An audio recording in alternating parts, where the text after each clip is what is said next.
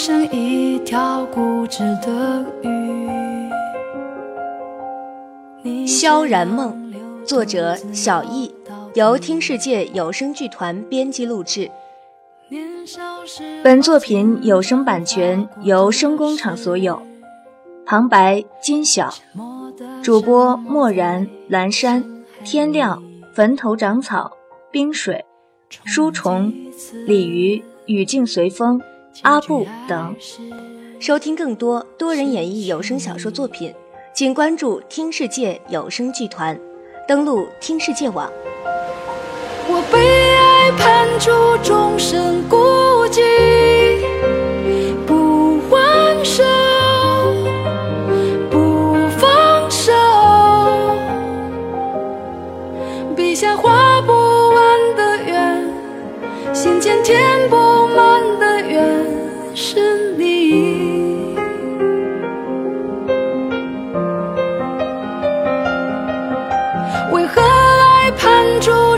生孤寂，挣不脱，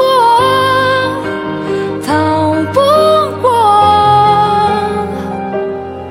眉头解不开的结，命中解不开的结，是你学医，扬子国的国都清梦城和皇宫整整混乱了一个晚上，直到第二日中午的时候，一切才终于安静稳定下来。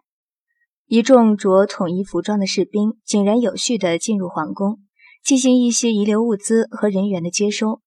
原皇宫中的宫女、官员、太监都被分批看管起来，关在一个个房中。我和十几个宫女被关在一个朝南的空房中，阳光透过不知何时损毁的窗户射进来，整个屋中暖洋洋的。若不是对着一屋子哭丧的脸，轩然而去的女孩子，倒也还算舒适。其实我要逃跑当然不难，不过在这个世界，我本是路痴，身上所带银两也不多，与其在其他地方与布莎他们会合，不如选在这个皇宫里。反正就算政权换了，看那些叛军如此严明的军纪，宫女、太监这些无辜的人，该是不会被为难的。反而仓皇逃出去，倒有可能被剑士流火误伤。我怀里抱着小银，靠坐在窗边的一张案几上，望着窗外来来回回忙碌不堪的军队，心中却不由感叹：这就是一个国家政权的交替，未免也太快了吧。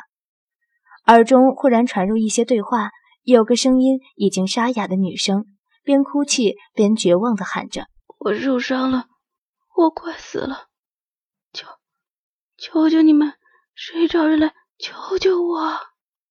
其他的宫女有的用怜悯的目光看着他，有的漠然，也有的跑过来扶起他看伤势，但就是没有谁敢开门找人呼救。我从案几上轻盈地跳下来，低声对怀中的小银耳语道：“待会儿不论发生什么情况，你都不能出来逞强，知道吗？你这种智商的能力，不适合在如此混杂的环境下展露。”小银在我怀中乖巧地点了点头。我将小银揣入怀中，拨开人群，来到那女孩身边。只见她面色苍白，冷汗涔涔，每呼吸一下，仿佛痛苦就会加剧几分。我心中一惊，这个症状倒很像是肋骨断裂。如果不及时医治，恐怕……这位姑娘，你的胸口刚刚是不是撞到过东西？那女子还未及回答，她身边的同伴已慌忙道：“是是，他刚刚被惊吓的马撞到，胸口磕在了墙角。姑娘，你会医治吗？”略懂皮毛。我皱眉，在他胸前轻轻按压上去，到左边第三根的时候，他忽然尖叫了一声，脸色愈加灰败。我心中一凛，看来就是这里了。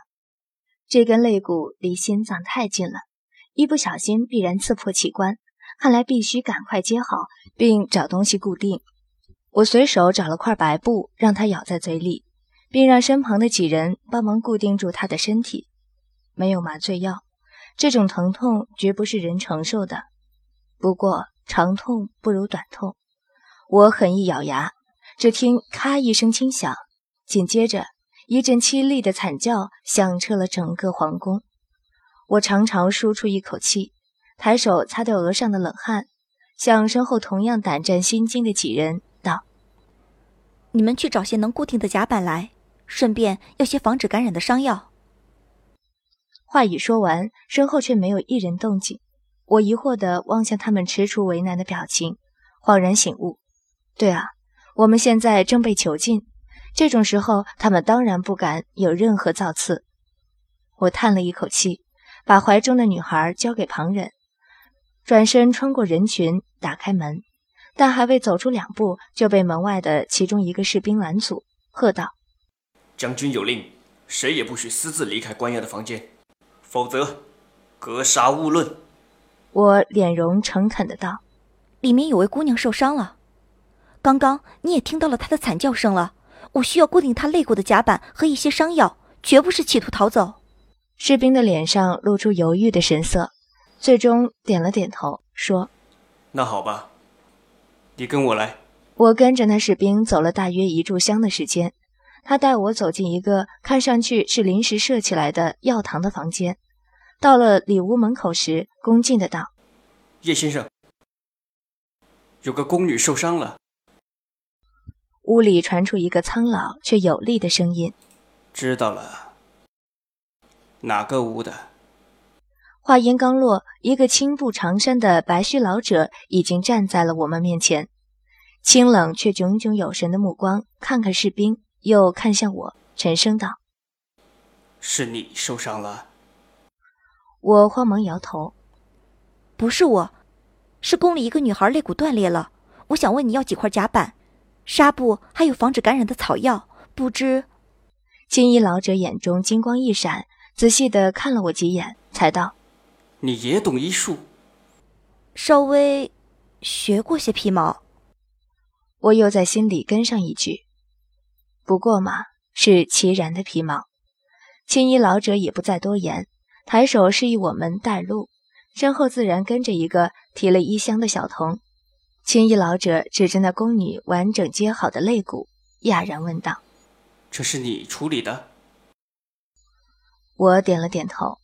青衣老者又上下打量了我半晌，花白的眉头微微皱起，指了指身旁的药箱，道：“你来给他处理。”我有些愕然地接过药箱，拿出夹板、纱布。将他的胸口、肋骨固定好，又寻出防止伤口感染的草药，交给身旁的宫女，道：“这个药，你每日熬三帖给他服下，直到他呼吸时没有任何疼痛了，才能停止。”宫女忙应声点头。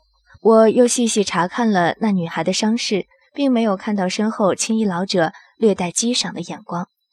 那女孩包扎完后。痛楚明显缓和了许多，脸色也不像原先那么苍白了，可是却时时憋得满脸通红，冷汗依然涔涔。我忽然想起上现代保健课时，曾有人提到，人的肋骨骨折后，由于疼痛，病人多不敢咳嗽，以致气管内分泌物不能及时排出体外，积于肺内，容易造成肺部感染。我心中一动，忙小心翼翼地压住他胸口骨折处。柔声道：“你试着把喉咙中的痰咳出来，只要轻点，放心吧，不会有事的。”等一切处理完毕，饶是大冬天，我的额头也出了细细一层汗珠。扶着有些酸麻的腿站起身来，却听身后极近处青衣老者带着愉悦和欣慰的声音响起：“你叫什么名字？”啊？什么？我一惊。退后一步，有些不知所措的脱口问道：“青衣老者似是对我的反应很是不悦，皱了皱眉，才道：‘我问你叫什么名字？’我……我叫……我忍不住又退了一步，眉头轻皱起来，半晌才道：‘啊，我叫小若。’小若。青衣老者轻轻点了点头，道：‘你以后就跟着我吧。’啊！我惊讶的张大了嘴，这是什么跟什么？我身边那个小童忙高兴的推了推我，吱声道：“还不快谢谢老师！老师是一国第一御医，从不轻易授业。你可是他收的第一个女徒弟呢。我被爱判处终身孤寂，不还手。本章播讲完毕，谢谢收听。